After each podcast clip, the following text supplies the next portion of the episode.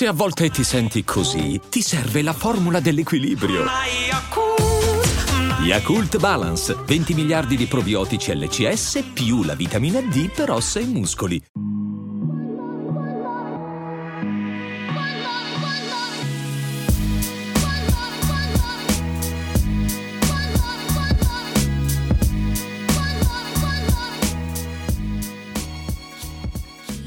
Slice quarantanove, il nostro podcast di tennis, è arrivato vicino ad un traguardo importante. Emanuele, Emanuele Ricciardi, che è qui con me come al solito. Ciao, ciao Guido, ciao a tutti.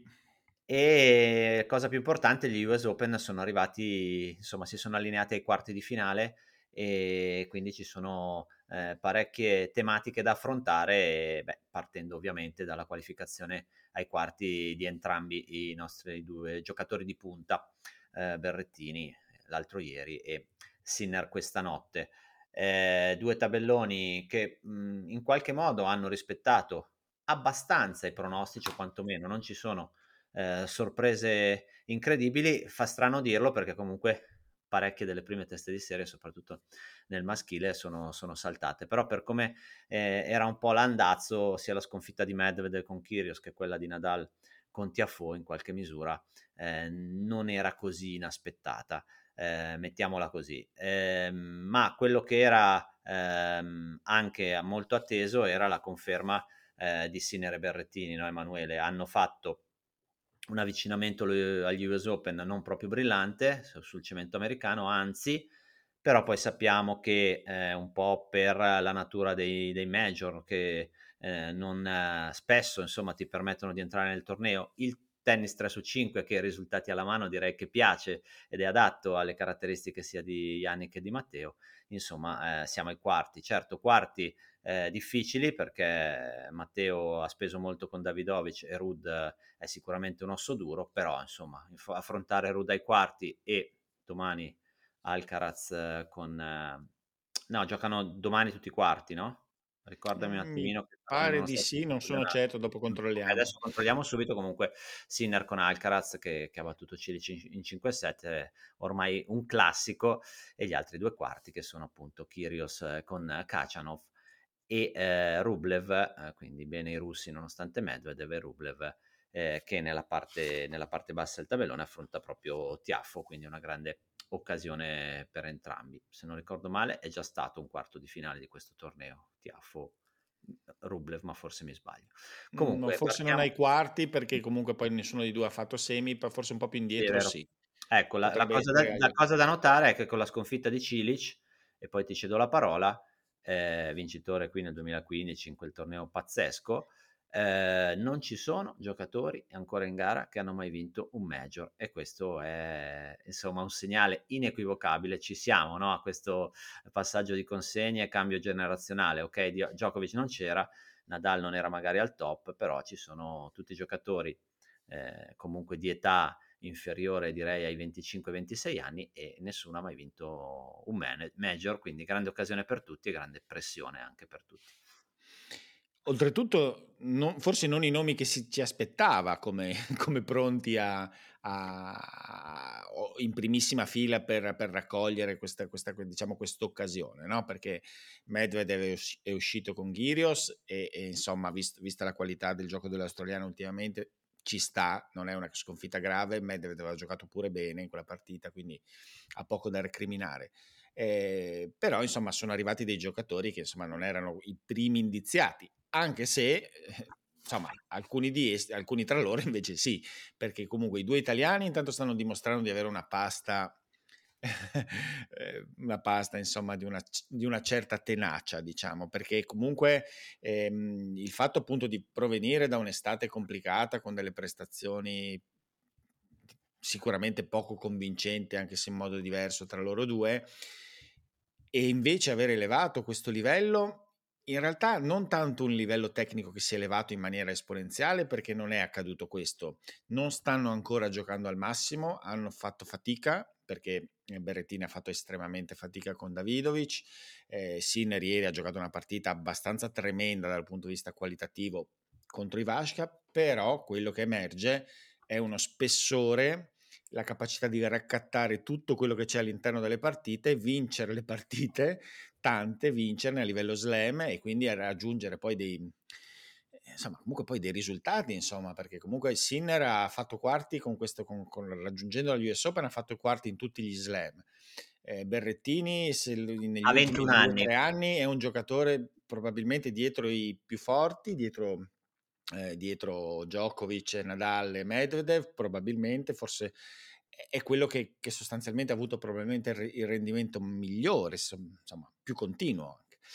E, e poi dopo ci sono tutta una serie di altri giocatori arrivati che tutti comunque non completamente improbabili, eh, forse mh, perché anche lo stesso Tiafoe che ieri insomma si è, si è, insomma si è manifestato nella sua migliore espressione contro Nadal è un giocatore che ha del potenziale. Ruud c'è già stato lì, eh, Khachanov comunque è già arrivato nei quarti di finale, tutti i giocatori insomma che, che, Beh, che, se, che hanno, se aggiungiamo hanno Rublev che ha battuto Norrie, che Norrie era leggermente sopra come testa di serie, però abbiamo quattro top seed, diciamo così, perché comunque eh, ci sono Ruud, Rublev, Alcaraz e, sì, diciamo tre top seed più, più, più Sinner, ma non possiamo dire che, che voglio dire che Berrettini Eh, Beh, Kyrgios neanche, cioè sono tutti giocatori di grande livello. Per quello dicevo che ha rispettato il pronostico, anche se le teste di serie sono tutte otto teste di serie, sono giocatori, tolto Khachanov probabilmente eh, difficile da pronosticare ai quarti, però Khachanov ha anche approfittato un po' di un carreno busta eh, non al meglio, perché secondo me un carreno al, al meglio ci sarebbe stato lui e quindi a quel punto comunque Khachanov stato... a livello slam qualche comparsata sì, qua e là l'ha sì, fatta sì, eh, sì, quindi beh. È una finale olimpica, tra l'altro, anche, sì. Quindi non è proprio un, un parvenu.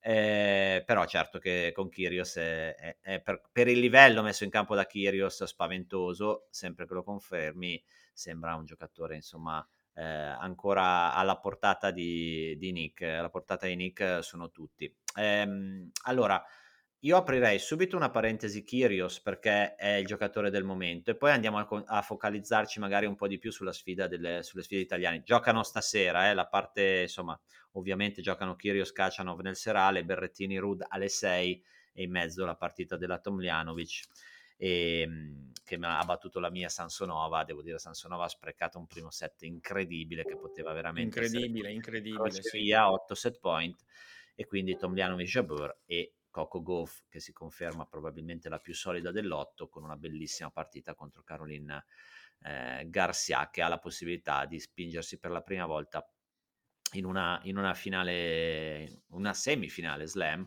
eh, mentre nella parte bassa, un po' come detto nel maschile, nessuna della, della parte bassa ha mai vinto slam, mentre nella parte alta Swiatek eh, è l'unica, diciamo, delle otto che ha vinto, che ha vinto degli slam. Però anche qui tutto sommato un tabellone femminile che ha rispettato abbastanza, sempre che si possa rispettare un pronostico quando sono in trenta che possono vincere, però comunque sono tutti eh beh, però rispetto alle premesse in realtà a, a, a livello di quarti di finale è una situazione eh, meno bizzarra di Wimbledon, eh, per dire Tomljanović direi e, e in parte se, se Collins avesse battuto Sabalenka ma ha perso al terzo, potevano essere due nomi un po' più un po' meno pronosticabile. Allora, Kyrgios, caro Emanuele, eh, sembrava arrivato qui eh, un po' scarico, con la voglia di tornare a casa, che effettivamente ha, l'ha detto in diverse interviste.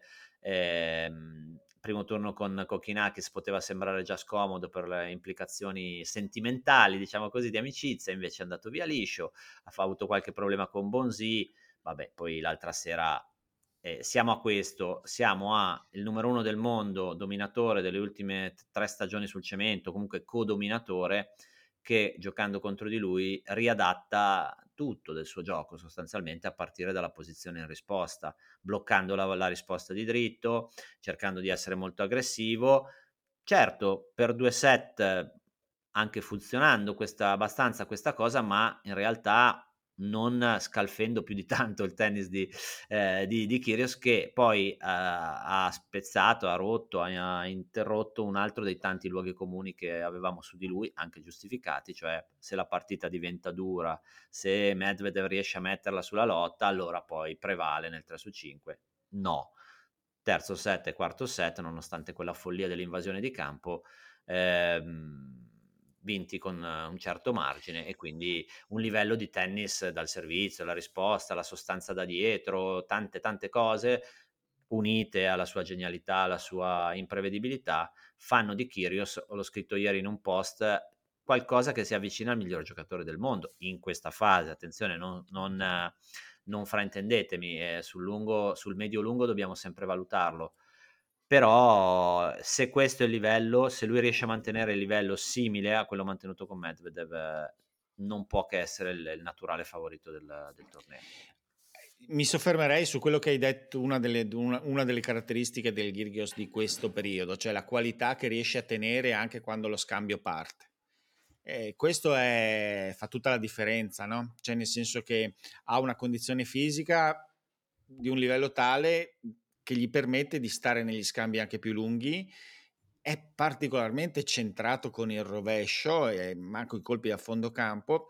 E quindi cosa succede? Che mentre una volta probabilmente c'era la sensazione che, a parte il servizio da dietro, avesse dei numeri eccezionali ma poca capacità di, di, di, di, di essere consistente sugli scambi lunghi, invece adesso ha eh, anche quella dimensione lì, eh, eh, eh, appare in controllo totale, eh, motivato, eh, e adesso in questo momento è, è quello che esprime. Cioè, la partita con Medvedev, Medvedev non ha nulla da recriminare rispetto alla sua prestazione, non si può dire che abbia giocato male, è stato un Medvedev che aveva giocato benissimo il turno precedente, ha giocato bene anche l'altro ieri, eppure eh, all'apice, diciamo, o vicini all'apice, eh, Kyrgios riesce a essere sostanzialmente un giocatore per certi versi insomma superiore, e l'aveva dimostrato a Monza, l'ha ridimostrato. Quindi effettivamente quello che sta venendo fuori della sua, cioè Kyrgios è sempre, si è sempre parlato del suo incredibile potenziale, no? Però se noi pensiamo, in realtà sono stati veramente pochi i momenti in passato dove agonisticamente l'ha, l'ha, l'ha, l'ha fatto vedere, a parte dei flash su delle singole partite. E invece adesso lui sta effettivamente dimostrando che è probabilmente il più grande talento di quelli nati dal novanta in poi, abbastanza per distacco dal punto di vista puramente tennistico. E, e quindi mh, è notevole, è notevole. Lui è, lui è sicuramente, è sicuramente molto contento e anche felice adesso di, di esprimere, di far vedere che è, che è questa cosa qua. E, mh, Quindi, quindi bello dal suo punto di vista. Sì, io sinceramente è una par- come ho scritto l'altro giorno, è qualcosa che sta allietando quest'estate tennistica, sì, sì, sì, perché no, si no, vede ma... del bel, bel tennis, è una storia anche che, che, che fa emergere un personaggio, esatto, probabilmente che è meno malvagio di come viene dipinto, beh, in senso assoluto, e, e quindi questo, questo lo trovo godibile. Siamo davanti a una vera e propria redenzione sportiva, cioè stiamo parlando di, eh, del più grande talento di, di, di quest'epoca, senza ombra di dubbio, è uno dei più grandi, eh, lo possiamo dire adesso avendolo visto, avendogli visto fare il tennista seriamente, lo possiamo dire tranquillamente, no? Eh, insomma, il servizio, se non è il migliore di sempre, siamo lì vicino, lui non è che fa ace, lui... ti scherza col servizio, scherza, scherza, li prende in giro sostanzialmente, in giro, cioè riesce a realmente... dove vuole, quando vuole, a, con tutti i tagli e tutte le direzioni possibili, quindi è un qualcosa di eh, fantasmagorico. E poi vabbè, il dritto, il tocco, la genialità e appunto questo rovescio che magari può sembrare un po' il suo punto debole, ma in realtà lo è in maniera molto molto relativa, anzi in un momento come questo di grande fiducia rischia di essere quasi un punto di... Eh sì, perché è un colpo strano, no? Ne abbiamo parlato altre volte, c'è un colpo effettivamente che gioca con pochissima reta- rotazione, con un movimento brevissimo, con un margine di rischio minimo, nessuna rotazione, no? Rischia tant- è un colpo che dal punto di vista teorico è un rischio continuo totale, non sai come stia dentro, però lui ha una sensibilità e una capacità, un tempismo sulla palla che adesso che è perfettamente centrato in realtà diventa un colpo pazzesco, perché anche la velocità che riesce a sviluppare in lungolinea oppure in risposta, il tempo di esecuzione è, è di grandissimo livello. Sì, è un colpo, è un colpo che sicuramente poi è molto adatto anche ad incontrare, no? A sfruttare la forza dell'avversario, poi a lui piace tantissimo giocare lungolinea e ha delle mani meravigliose anche da quella parte. Certo, riuscire a farlo giocare magari un po' più sopra la spalla o soprattutto su una palla più lenta, ma il problema è che se gli dai una palla più lenta lui si gira di dritto e, e poi è finito lo scambio, quindi diventa veramente un enigma molto molto complesso per tutti quelli rimasti in, in gara. Eh, vince, sai, con Djokovic eh, al suo meglio, l'abbiamo visto a, a Wimbledon, alla lunga, rispondendo tanto, eh, lo, lo, lo scalfisce sicuramente. Rispondendo tanto, io penso eh. che sia essenzialmente, ovviamente è difficilissimo perché il livello del suo servizio è incredibile, però la, la quantità di risposta, cioè la quantità, le, può logorarlo mentalmente. Sì, sì, nel senso giocare... che si... tutti i punti o tanti punti, tutti però anche punti. Medvedev aveva un po' quella caratteristica teoricamente. Però Medvedev, a dispetto di Djokovic, ha il problema che rispo- riesce a rispondere tanto da molto lontano, e allora lì riesce, Kyrgios ha dei mezzi tecnici. Da vicino l'ha permettono... fatto, ma ha dovuto bloccare la risposta, quindi non è, non è comunque la esatto. stessa cosa. Comunque, invece Djokovic è uno che in, nel momento in cui è, riesce a leggere il servizio, riesce a stare vicino, a rispondere, e lì allora diventa faticoso dal punto per lui, faticoso mentalmente. Sì, come detto, non, non facciamo l'errore poi che facciamo un po' sempre tutti di, di dimenticarci eh, cosa succede poi veramente sul campo, perché a Wimbledon poi Djokovic o non Djokovic il break l'ha preso da quaranta a zero perché si è distratto, e la, i, i due break che ha preso sostanzialmente sono stati più due eh, infortuni Di, di, di Kyrgios che non dei meriti di, di Djokovic, che però quella pressione che abbiamo detto sicuramente te la, eh, te la mette in generale. Eh, redenzione, quindi una grande redenzione. Ehm, non è questione di dimenticarsi tutte le cazzate che ha fatto prima, secondo me non è la questione eh, di dire ah, alla fine vedete che è un bravo ragazzo, perché secondo me che fosse un bravo ragazzo si poteva già intuire anche, anche prima. Sicuramente ha avuto i suoi problemi, le sue crisi, aveva questa pa- paura del fallimento che poi lo portava ad avere quegli atteggiamenti. Adesso dice la molla, sembrerebbe essere, estrapolando dalle sue interviste, eh, ero davvero ero arrivato a un punto che vedere tutte le persone che mi vogliono bene, eh, i, miei, i miei genitori eh, sempre delusi dalle mie prestazioni, dai miei atteggiamenti, quella sicuramente è stata una molla che mi ha spinto a provarci a provarci sul serio, e tutto questo contorno che ha, questo cerchio magico che ha intorno, chiaramente conferma che ha tante persone che gli vogliono bene, che tengono a lui e la sua carriera, e, e che, di cui lui è però ha un bisogno, ha un bisogno assoluto. Sì, io penso che eh, anche questo sta emergendo, no? Per un po' anche quest'anno si è visto a, questo suo, a questa sua claque, a questo suo team di amici, in realtà, che sostituisce la presenza di un allenatore, come una sorta di bizzarria assoluta, no? Anche i dialoghi che, che ha con questo team fantomatico, che ovviamente non ha nessun, nessuna, nessuna figura tecnica. Eh, si, si, si, li si tendeva a prendere un po' in giro, però poi in realtà ascoltandolo, no? Cioè, con attenzione, lui in questa sua nuova dimensione lui sta parlando sempre di noi, cioè lui evidentemente, e questo secondo me è un segno di consapevolezza, ha capito di cosa aveva bisogno. Probabilmente la durezza del, della dimensione solitaria del tennis mh, non riusciva a gestirla. eh, Ha capito che non aveva bisogno essenzialmente di un allenatore, ma aveva bisogno di un supporto dal punto di vista morale, realmente, cioè di gente che gli vuole bene e che gli sta dietro, e che, a cui lui attribuisce quasi il valore di una partecipazione, eh, di una partecipazione all'interno della partita. Dice: noi abbiamo fatto questo, noi abbiamo fatto quello, e, e richiede, durante le partite chiede anche tanto, no? Chiede, pretende il supporto, la reazione da questo gruppo di amici. È una cosa unica, cioè non replicabile, però secondo me alla fine lui mh, forse ha dimostrato, n- non è casuale, forse lui ha capito di aver bisogno di questa cosa. Il- lui adesso sta facendo anche tanto richiamo al fatto che sono tanti mesi che sono tutti fu- tutto il team è fuori dall'Australia, no? Gli australiani hanno questa cosa che sono costretti a stare mesi e mesi lontani da casa senza mai far ritorno. E, e probabilmente anche questo, cioè nel senso l'aver deciso ok, io posso affrontare il circuito ma solo se mi porto dietro veramente tutte le persone. Guarda, che io dal sì, punto di vista umano in questi giorni ho pensato molto a questa cosa, perché ripercorrendo anche la mia eh, esperienza tennistica, io avevo esattamente, guarda, poi devo chiedere scusa anche, no, le prime volte che si ironizzava un po' su questa cosa di, di, di Kyrgios e del suo gruppo.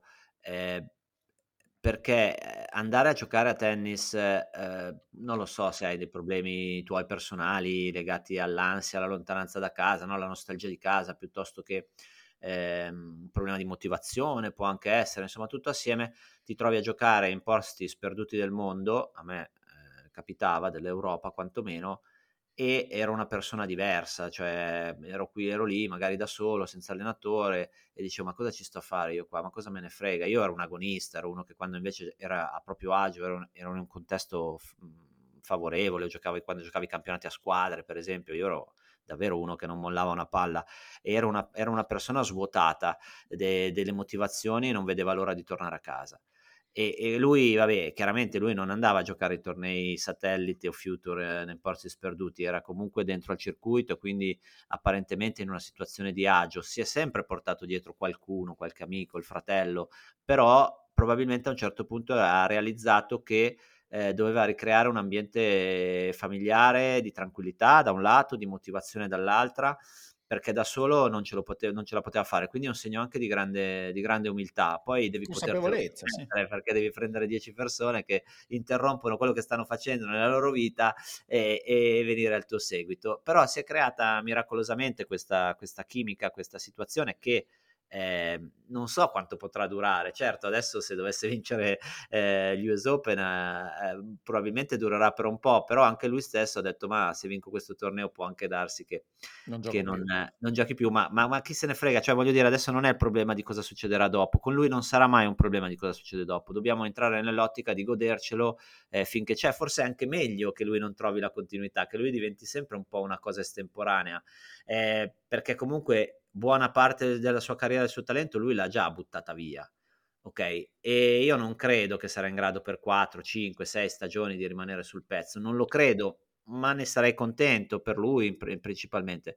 Eh, poi se apriamo un'altra parentesi, poi succede sempre che se lo contestualizzi, allora il ragionamento ha senso. Se lo metti in un discorso più ampio, questi ragazzi devono anche rendersi conto, visto che sta maturando, visto che sta capendo delle cose, che in un momento come questo del mondo andare a dire che il dramma suo è quello di dover tornare, stare a casa, lontano da casa ancora una settimana, forse qualcuno, un amico, no, come si dice, ma ce l'ha un, ami- un amico vero, dovrebbe dirgli: guarda che queste cose qua, visto che sei un ragazzo anche che ragiona sulle cose, non, non la devi dire, perché il mondo sta vivendo un momento terribile e, e, e quindi devi anche un attimino contestualizzare in maniera un po' più ampia. Ma ho aperto solo questa parentesi, adesso una, era una cosa a cui, a cui tenevo, perché sennò sembra che stiamo facendo la beatificazione ah, eh, oh, di, certo, certo. di Kyrgios, e invece lui è un privilegiato eh, da madre natura, da, da, da, da tante cose,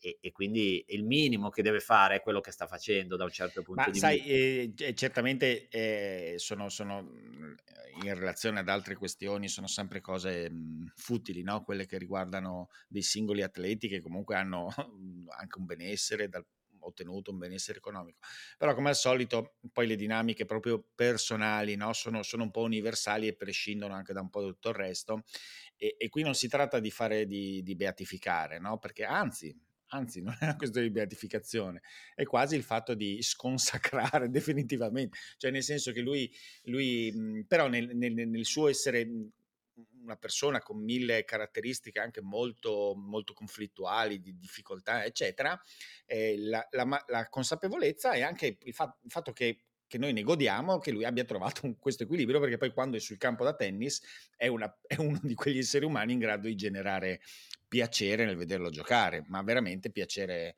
piacere puro, insomma, effettivamente. È un, è un qualcosa di mai visto, è un qualcosa di, di mai visto nella, nella storia del tennis, ma per mille motivi, in primis il fatto che lui adesso è uno dei più forti del mondo e non ha l'allenatore, tanto per dirtene una, e che continuiamo a darlo come un fatto più o meno normale, ma in realtà è un'anomalia eh, totale nello sport professionistico, credo in genere. Quindi, eh, ma poi quella, quella puntualizzazione che ho fatto prima non era per far la morale a Kyrgios, no, era certo, semplicemente certo. dire se la tua, la tua crescita mh, di, di professionista del tennis e di uomo ti deve portare a, a una maturazione, eh, ma stai attento, perché comunque voglio dire, magari anche quel ragionamento lì ti porta anche a, a, essere, a, a godere un po' di più e a far godere noi di, di, di, di, questa, di, questa, di questa magia. Comunque, apro...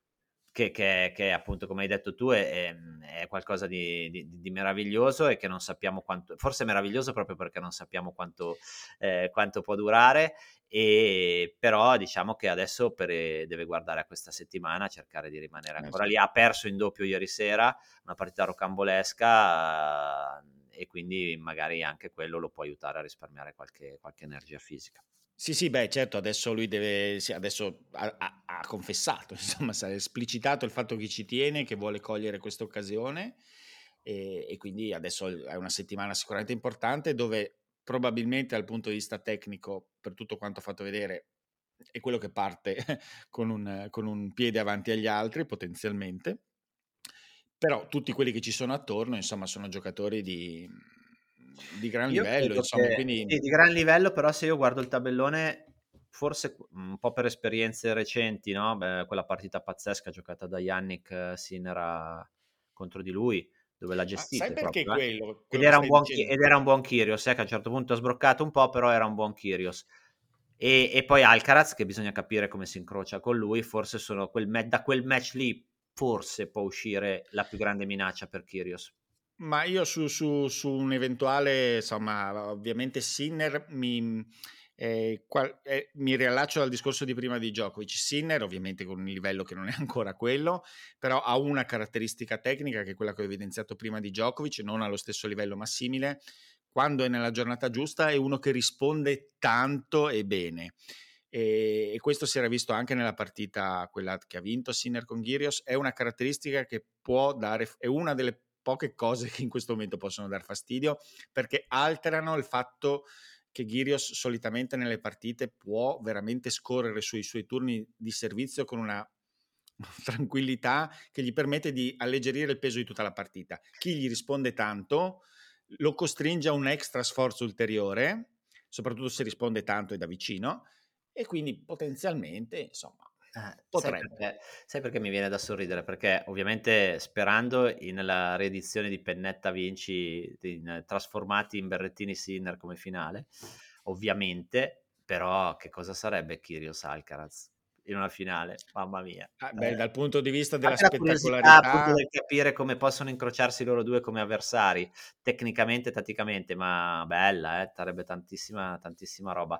Eh, chiudendo la, mh, il discorso Kyrgios, direi ha comunque, comunque andrà da oggi in poi, ha dato un senso alla sua carriera, ok? Sì. Questo c'è, ha ripulito un pochettino la sua immagine di, di maleducato, cattivo, insomma la gente ha visto dei lati suoi che, che c'erano probabilmente anche prima, ma che comunque adesso sono noti a tutti, si è capito che buona parte dei suoi colleghi, e questo comunque un valore secondo me ce l'ha, gli vogliono bene, lo, lo, gli sta simpatico, perché evidentemente lui fuori dal campo non è uno stronzo, come vogliono farlo passare.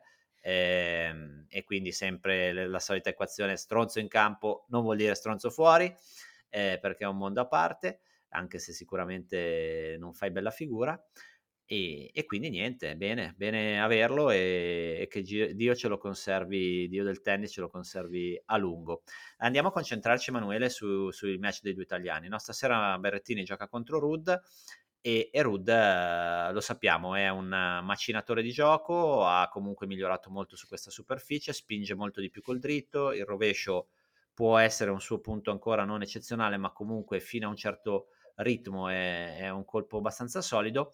eh, Berrettini, l'incognita è se ha recuperato dopo dalle quattro ore con Davidovic Fokina, e se riesce a, a, a trovare un po' un rendimento, direi principalmente al servizio, eh, in grado di fargli risparmiare un po' di energie. Non deve fare gara di corsa, dico una banalità, eh, ha le armi, l'ha dimostrato a Madrid l'anno scorso e anche in parte nella finale di Gstad, eh, per scardinare eh, il gioco di, di Ruud. Deve venire a giocare secondo me tante volte, tutte le volte che ne ha la possibilità. Eh, è un match che, insomma, ripeto, nei quarti di uno U S Open ci fai la firma, poi batterlo è un altro paio di, di maniche.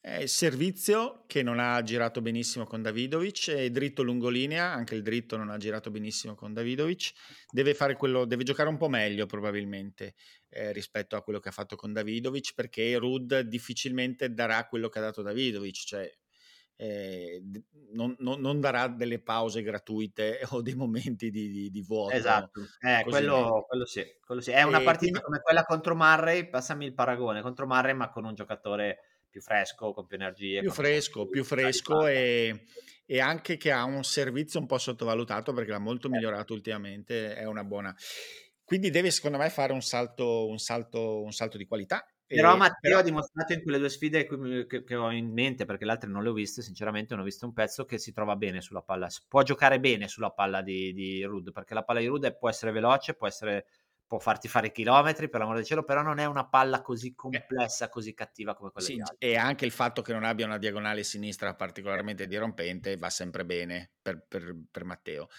E per quanto riguarda la partita invece di Yannick, beh, ovviamente è il, cos'è, il terzo atto, il quarto atto nel giro di un anno circa, poi c'è stato un altro, un altro precedente, ma insomma da, da Bercy dell'anno scorso, questo Bercy più due volte quest'anno, più giusto? Più, più questa qua, quindi è il quarto atto. Eh, le ultime due volte sono state abbastanza nette e pesanti dal punto di vista del risultato a favore di Yannick, cioè ha fatto due prestazioni che nessuno si aspettava e decisamente buone dal punto di vista qualitativo, proprio il gioco espresso, e allo stesso tempo soprattutto ad Umago, eh, che però ovviamente si giocava sulla terra, eh, Alcaraz è sembrato subire proprio la situazione, cioè non trovare una via eh, per divincolarsi da quel ritmo alto però solido che riesce nei momenti migliori a imporre Sinner e a, e a perdere un attimino la lucidità. Ma... il fatto... Il fatto che si giochi per questa superficie, secondo me, è comunque la superficie dove anche Alcaraz gioca meglio. Questa ah, meglio, gioca ah, particolarmente. Volevo chiederti una cosa, fare un piccolo passo indietro, perché poi giustamente ehm, registrando oggi ci, con- ci concentriamo di più su domani, perché eh, poi la vita di questa puntata sarà un po' più lunga e lo diciamo esplicitamente, non c'è niente di male, no? Però io ti voglio chiedere una cosa, il fatto che un po' incredibilmente Ruud sia in corsa, direi in maniera anche per il numero uno del mondo, per il numero uno del mondo, e lo sa sicuramente, la, la voce gli è arrivata, eh, può essere un pensiero destabilizzante, o pensi che lui è un giocatore talmente quadrato, talmente razionale, che magari questa cosa non lo... Secondo, non lo so, mi sembra talmente incredibile che lo possa diventare, non lo so se esatto. anche lui lo, se, se rientra nella, nei suoi pensieri, perché è una cosa abbastanza incredibile. Però sì, fa, sì, fa venire le vertigini il pensiero, eh, se ci pensi eh, può essere destabilizzante. Vabbè, no, eh, non però non, no, sinceramente non ci ho pensato, non credo che sia nelle... perché è molto più grande di lui come cosa, non so come dire, capito? Non, cioè, è, è qualcosa che, che effettivamente sarebbe un salto quantico rispetto, che probabilmente non sente neanche appartenergli, cioè a meno che non lo vinca sto U S Open. Nadal, Nadal gli, non lo farei più entrare in accademia se gli ruba il numero del mondo. No, ma secondo me non lo sente suo ancora, cioè lui ha, Beh, ovviamente a patto di non vincere questo U S Open. Con tutto il bene che gli vogliamo, eh, però poi sai... Dovesse no, poi mentre Alcaraz, vincere... tra virgolette, a livello di rendimento e di picchi di rendimento, eh, vincesse questo U S Open, p- potrebbe anche essere... Sarebbe presto da un certo punto di vista, non so però, se gli farà più bene, però... Dal punto di vista agonistico, insomma, se non è stato il primo, è stato il secondo o il terzo giocatore dell'anno, visto, visto i problemi di Djokovic, eh? Insomma, ci sta. Diciamo mentre, anche, mentre però, Emanuele, che questo è un lavoro dove il lavoro è vincere partite, no? Il, il tuo lavoro è vincere partite. E nel vincere partite questo ragazzo qua norvegese è, insomma, non è il numero uno del mondo, certo, ma, ma non è che ci va tanto tanto lontano, quindi alla fine è ovvio, in una stagione atipica, perché non ha pagato i punti Wimbledon, sì. e Djokovic non può giocare, ovvio, eh, magari Medvedev qualche pensierino anche legato al discorso guerra, un po' di serenità, quello gliel'ha tolto, quindi no, è ovvio lui, che è una situazione particolare, tant'è che i punti tra, tra i primi della classifica sono pochissimi rispetto a... È un, è un finalista slam, ha fatto finali nei mille, ha vinto tornei, Eh, non, ha avuto, cioè, non ha mai espresso, come anche nella finale del Roland Garros è stata incredibilmente deludente dal punto di vista della sua picco prestazionale, no? Quindi nell'immaginario è molto lontano ma molto lontano da un numero uno del mondo, eh, dal punto di vista razionale e numerico in questo momento evidentemente i numeri Beh. dicono questo e quindi, e quindi vabbè oh, abbiamo, abbiamo avuto Rios, abbiamo avuto giocatori insomma non proprio così continui o che hanno vinto, mai vinto slam, quindi potrà starci anche eventualmente Ruud, eh, speriamo di no ovviamente che, che perda da Berrettini. Eh, bene, tornando a, a Sinner e Alcaraz, io ho questa opinione rispetto a quello che hai detto tu prima. Io ho la, la paura più grande che mi fa a, anche la versione di adesso di Alcaraz, molt, molto meno continua, diciamo, rispetto a quella eh, pre-Parigi, ha, una, ha un fattore. Tutte le poche partite che ha perso quest'anno, per fortuna diverse con gli italiani, anche in quelle partite ha avuto sempre una chance di raddrizzarla e di, di portare al quinto a Wimbledon, e era avanti un set, ha avuto diverse palle per fare sette break nella finale di Umago prima di essere travolto. Però rimango convinto che se avesse fatto il break in quel game forse la partita avrebbe preso una piega un po' diversa. Quindi bene, eh, quei due sì, precedenti. Però questo è un fattore, eh? Però questo qua che tu hai sottolineato, il fatto che piccoli elementi possono far cambiare partite ad Alcaraz, è un fattore.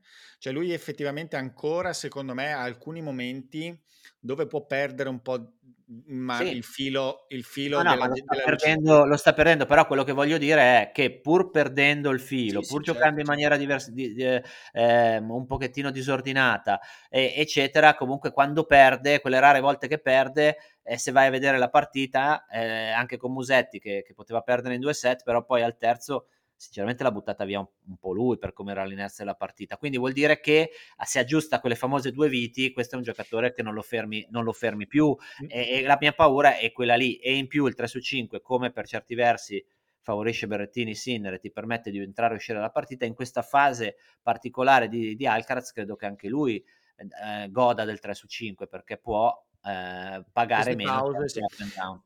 Io, io ne faccio una questione molto tecnica, cioè nel senso che Sinner quest'estate e anche durante questo eh, U S Open non ha giocato a un livello che gli permette, secondo me, in questo momento di competere anche con questo Alcaraz. Cioè se serve anche solo poco meglio di ieri non basterà, eh, nel senso molto dipenderà dal servizio, anche perché è una cosa su cui probabilmente ha talmente tanto focalizzato la sua attenzione Sinner, che il problema di quando non gli entra la prima è che si deprime e va, e va veramente a rotoli tutto il suo gioco.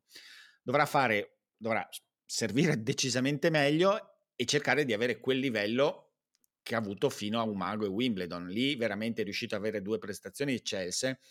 Quello che si è visto in queste ultime settimane non è di quel livello lì, tranne che alcuni sprazzi. Può essere che però nel, nella, anche nella testa di Sinner, che, eh, che, che, che sicuramente è un giocatore più quadrato, ma anche lui comunque ha le sue, no, dal punto di vista delle dinamiche all'interno della partita, vediamo, perché è una partita dove tutti, tutti e due avranno l'attenzione massima. Eh, ha già sorpreso una, due volte Sinner recentemente in questo contesto. Vediamo, è una bellissima partita e si sta già delineando veramente una rivalità. Sì, ieri leggevo un'intervista di Volandri, il capitano di Coppa Davis, e diceva Berrettini e Sinner devono imparare, soprattutto Sinner, si riferiva più a Sinner e a Musetti, a vincere le partite sporche, anche quando non si gioca bene. Beh, eh beh, no. Mi sembra che, che, no, che abbiamo fatto abbastanza scuola. Sì, eh, ma quest'anno aggancio... cioè, l'hanno imparato da mo', secondo me, eh, in realtà. Quella è una qualità che hanno, che hanno imparato. Musetti magari Poi... meno, ma, ma, ma sicuramente Berrettini certo, e Sinner sta imparando alla grande. E quindi questo mi fa anche ragionare sul fatto quanta fiducia può dare a Berrettini e a Sinner una qualificazione ai quarti, ennesima, eh, pur non avendo espresso il, uh, sempre il proprio miglior gioco, perché attenzione, non è che sembra che stiamo dicendo che non cacciavano la palla dentro, no, hanno vinto no, solo boh, di certo. cuore e testa, calma, eh, perché poi uh, Sinner ha una velocità di palla che non c'ha quasi nessuno, e Berrettini con quel servizio, quel dritto e quelle variazioni è comunque sempre una gatta da pelare anche quando non è al top. Insomma, ci sono delle qualità tennistiche che non vanno mai dimenticate, però adesso chiaramente si arriva ai quarti e inizia un altro torneo, bisogna alzare, alzare tanti, un po', un po' da tutte le parti il livello se si vuole sperare di arrivare, di arrivare in fondo. E quindi io credo che comunque c'è anche il fattore fiducia, che spero, mi auguro che prevalga sul fattore stanchezza e, e, e possa permettergli di, far, di sfoderare delle, delle grandi prestazioni. L'altro quarto di domani è Rublev Tiafoe, eh, partita molto aperta. Tiafoe, lo sapete, io da, da vado da mesi dicendo che poteva essere lì lì per fare un grande risultato. Non mi ha, non mi ha finalmente non, non, la, insomma, tenuto fede a questo mio pronostico, eh, quindi ha il livello anche per battere Rublev, eh, però è una bella, è una bella occasione eh, per entrambi di raggiungere la prima, la prima semifinale. Ti, ti suggerisco una suggestione rispetto a Tiafoe che mi è, mi è emersa nei commenti dell'articolo di oggi, ma l'ho sentita anche ieri. Secondo te questo Tiafoe di questo, di questo, considerando il personaggio, il rapporto che hanno, eccetera, questo Tiafoe di questo U S Open può, può avere avuto qualche influenza a livello, diciamo, se non altro di, di esempio di, rispetto a quello che ha visto accadere a Kyrgios, che secondo me è una personalità che lui sente affine, che ha anche delle affinità tecniche. E secondo te secondo te ci ha pensato? Cioè ha fatto una riflessione, guarda cosa sta facendo questo. Mm. Io, perché, per, perché te lo dico? Perché loro, pur nella loro diversità, sono due personaggi diversi, istrionici ma molto diversi, dicevano tutti e due una cosa, un, ma non molto tempo fa: il mio primo obiettivo quando gioco a tennis è far divertire il pubblico, poi viene il resto. Questa è una cosa che Kyrgios si è rimangiato recentemente più volte. Secondo te il buon Tiafoe sì, vabbè, ha cominciato il, a pensare a sta cosa? Vabbè, il punto di contatto da questo punto di vista, perché è ovvio, Tiafoe ha un grande potenziale, ma non possiamo paragonarlo certo a quello di, di, di Kyrgios, però dal punto di vista sì, erano, insomma, sono, sono al momento i due più grandi intrattenitori eh, del, del, di pubblico del, nel circuito. Ovviamente quando tu vuoi poi eh, puntare in alto e eh, sei ambizioso come giocatore, non ti accontenti t- di rimanere trenta, quaranta, venticinque, che è già un grandissimo risultato, allora poi devi mettere da parte un po' certi atteggiamenti e sostituirli con una certa linearità che lui ha, ha Ha, ha fatto vedere, anche se non è ancora lineare, non lo è stato tante volte ultimamente, ancora nelle partite, nel momento di chiudere, nel momento di ammazzare la partita, non è ancora un killer di, di partita. No, infatti quello che è stato particolarmente peculiare di ieri è stato eh, quello. Ieri, ieri, ieri ci è riuscito, in una partita comunque caratterizzata da abbastanza break o comunque tante palle break, è riuscito comunque a gestire un Nadal, un Nadal secondo me eh, non al meglio, però comunque lo devi battere, non aveva mai perso quest'anno Nadal, non per niente, in un torneo dello Slam, e lui ci è riuscito, quindi questo gli può dare, da, fatta a New York, poi sul centrale serale, gli può dare una, davvero un grande, un grande impulso, perché poi cosa succede? Quando hai qualità e ovviamente hai le physique du rôle, è bello, cioè arrivare eh, a livello, giocare quelle partite, eh, insomma, certo c'è tanto stress, c'è la pressione, però poi cavoli, eh, hai proprio hai un senso di, di compimento, no? Di quello che hai fatto per tutta la vita, dici adesso sono arrivato qua e, e ci voglio stare qui, quello che hanno fatto un po' i grandi, no? Dico, non è che ho vinto due slam, tre slam, adesso mi siedo, no, perché io voglio rivivere. Eh, eh, è una, una sorta di addiction, di, di, di dipendenza da, da, e, quindi, da... e quindi diciamo che abbiamo insomma un giocatore che io mi aspettavo protagonista e finalmente sembra esserci riuscito, insomma è da tanti anni che lavora con Ferreira, quindi in quel percorso che dici tu l'ha intrapreso, insomma tanti anni, da qualche stagione credo che ci sia Ferreira al suo angolo, comunque ha intrapreso quel... quel percorso di maggiore concretezza eh, già da un po' di tempo. Poi è vero, a novembre era lì a Vienna che faceva un po' il, il clown col pubblico. Ma soprattutto che lo raccontava, si raccontava così, esatto. Diceva... Però secondo me anche era già iniziato un po' da prima il progetto top player eh, Tiafoe, e adesso vediamo, eh, insomma hanno bucato altri giovani americani, lui è venuto fuori. Eh, passando velocemente, se sei d'accordo, al settore femminile... Ehm, parte alta del tabellone, quarti Swiatek, Pegula, Pegula che si conferma una giocatrice sempre più eh, giustamente dentro le prime dieci, perché ha un rendimento altissimo ed è difficilissimo. E anche più su mi sa, eh, mi comincia eh, a essere, sì. Adesso io non so la race, ma mi sa che è più su. È avanti, ancora. avanti, è Pliskova che è rinata in una t- zona di tabellone dove c'erano anche Azarenka, che ha giocato un buon torneo, una vittoria in tre sette, poi Sabalenka che in mezzo un po' ai suoi problemi con la seconda di servizio, i suoi alti e bassi eccetera, però tira talmente forte, talmente una potenza eh, devastante, che ieri anche contro una Collins in grande... In tre grande... Pegula, Pegula è proiettata al terzo posto della race. Cavoli, accidenti. Sì, eh, sappiamo che poi vabbè, due, tre, quattro, cinque del mondo oh, femminile, però vuol dire un rendimento molto alto. Dicevo Sabalenka che è, è nei quarti. Ma la parte bassa invece Coco Gauff, che ogni partita dopo partita fa vedere di essere sempre più eh, a suo agio nei panni della, della top player, eh, anche se con la Zhang ha faticato. Garcia, che nonostante un inizio difficile con la Risk eh, poi ha battuto facile l'Andrescu, e serve tanto meglio di prima, tanto meglio, non parte più con la racchetta in alto, tra l'altro non so da quanto tempo, magari te lo ricordi tu, però ha un servizio, una prima palla di servizio veramente ingiocabile per, per, per vari motivi, quindi la sua fragilità, che ancora io intravedo in certi momenti, emotiva, che l'ha bloccata in buona parte della sua carriera, potrebbe essere una storia diversa adesso, perché nei momenti di, di emotività subentra quel servizio che le dà eh, dei io. facili, e questo fa una gran, può fare una grande differenza, anche se contro Gauff eh, deve, deve giocare al suo meglio. E poi Jabeur, che comunque zitta zitta è arrivata ai quarti battendo Kudemertova, che non è certo una, un turno morbido, e questa bella storia di Tomljanović, l'unica non Jabeur che giocherà contro Tomljanović, l'unica non testa di serie.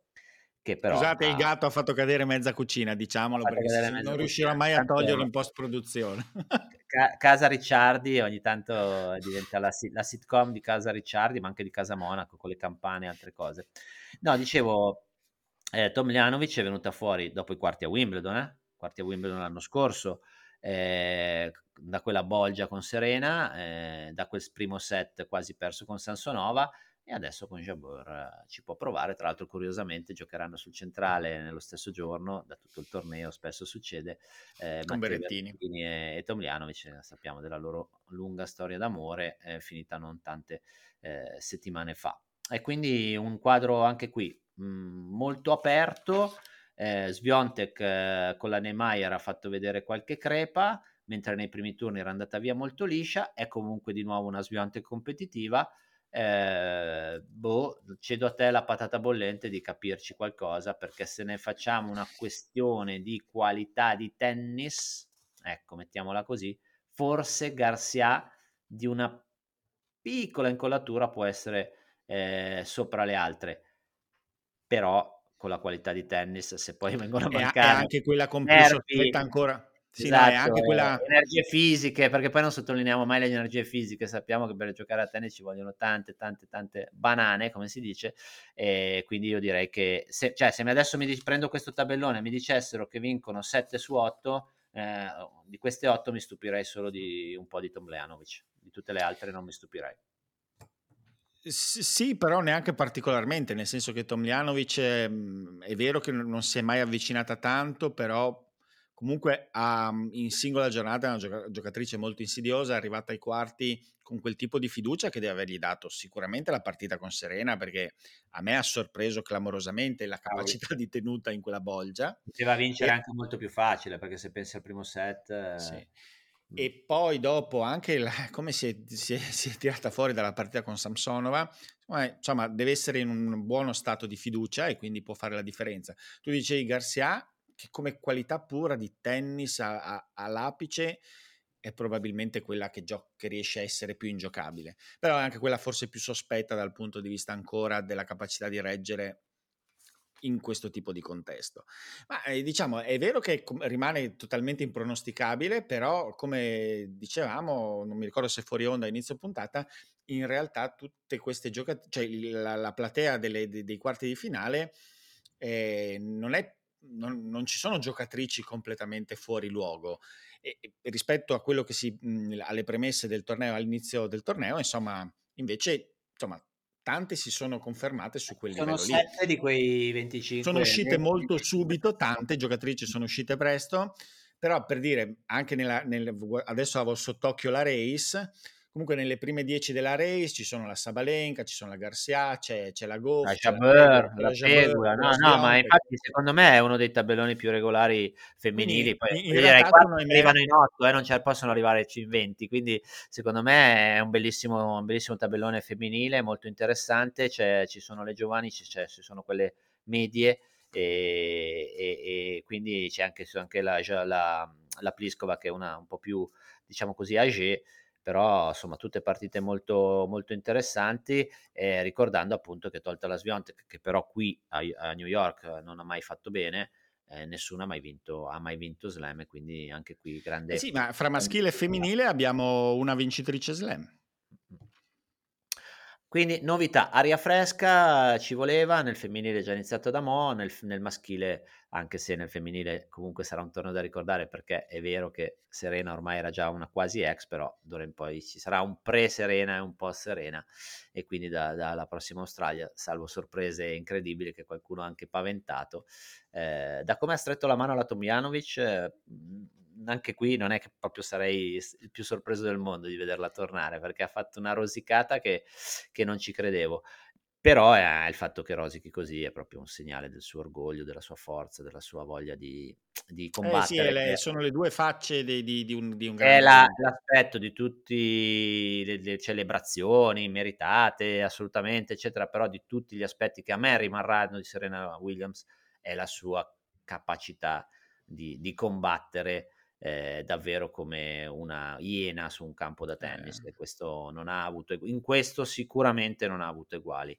nella storia del tennis femminile. Ma io credo che quello è, par- è, par- è parlando di, di femminile, credo che sia quello, sicuramente quello spirito, e poi se, tecnicamente invece sul servizio. Eh beh, io credo certo. quelle che siano, siano le due cose che in realtà l'hanno separata, non parlando di, di migliore giocatrice di tutti i tempi, eccetera, ma sicuramente il servizio è il miglior servizio che ci sia mai stato in campo. Un'opera d'arte in movimento, il servizio di Serena Williams, da prendere ad esempio ancora per cinquanta anni, secondo me la tecnica. Sì, anche perché è un movimento... quanto volete, ma lei è perfetta e sarà sempre perfetta. È un movimento pulito, semplice, sì. nella sua perfezione. È, è, è, è tra virgolette scolastico, però perfetto. Sì, sì, perfetto. E eh, anche se poi eh, qualcuno, tra cui gli organizzatori di New York, ovviamente per fare un po' di show, quando la coglievano in campo, lo speaker urlava: e adesso la più forte giocatrice di tutti i tempi. E dico, oh, ah, boh, avete deciso voi, va bene. Io eh, sono abbastanza combattuto tra lei, Steffi Graf, eh, Martina Navratilova e anche Chris Evert, che non era tanto sotto, al netto che Eh, Margaret Court è stata una grande, ma forse i suoi numeri sono un po' gonfiati dalle tante vittorie australiane, che eh, purtroppo non sapremo mai quanto Monica Seles sarebbe potuta, eh, avrebbe potuto avvicinarsi a, ai numeri, alle vittorie di, di, di queste grandi. Però non vedo grandi differenze tra queste giocatrici che ho nominato. Eh, certo, lei è la, una giocatrice anche per longevità e per lunghezza della sua carriera davvero, davvero incredibile. E sì, poi anche, vabbè, con tutto quello anche che il si carisma del personaggio, secondo me il carisma del personaggio ovviamente magari soprattutto nel momento del, del ritiro fa spiccare, no? La fa sì, spiccare, poi la, tutta perché... la storia che conosciamo e tutto, ma tutto un insieme davvero molto molto bello che effettivamente dopo le grandi battaglie di Billie Jean King, di Navratilova, eh, per vari diritti, lei è stata sicuramente anche, ha fatto progredire molto non solo il tennis femminile ma lo sport femminile, eh, che però poi se non hai dei personaggi così l'ha fatto progredire, ma poi bisogna vedere eh, se qualcun altro saprà prendere eh, il testimone.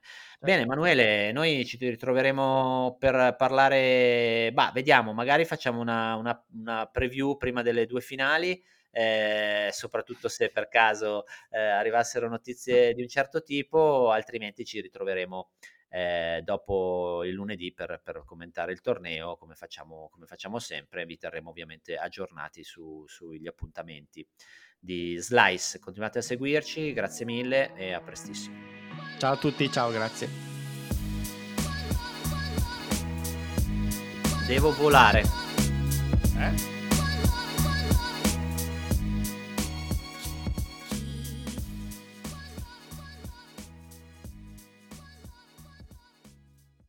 E adesso un bel caffè finito. Perché rischiare di rimanere senza caffè quando puoi abbonarti a Caffè Borbone? Prezzi vantaggiosi, costi di spedizione inclusi, tante possibilità di personalizzazione e l'abbonamento lo sospendi quando vuoi. Decidi tu la frequenza, la qualità, scegli tra le cialde e capsule compatibili e crea il tuo mix di gusti e miscele. Mai più senza caffè con l'abbonamento Caffè Borbone. Tutte le info su caffè borbone punto com.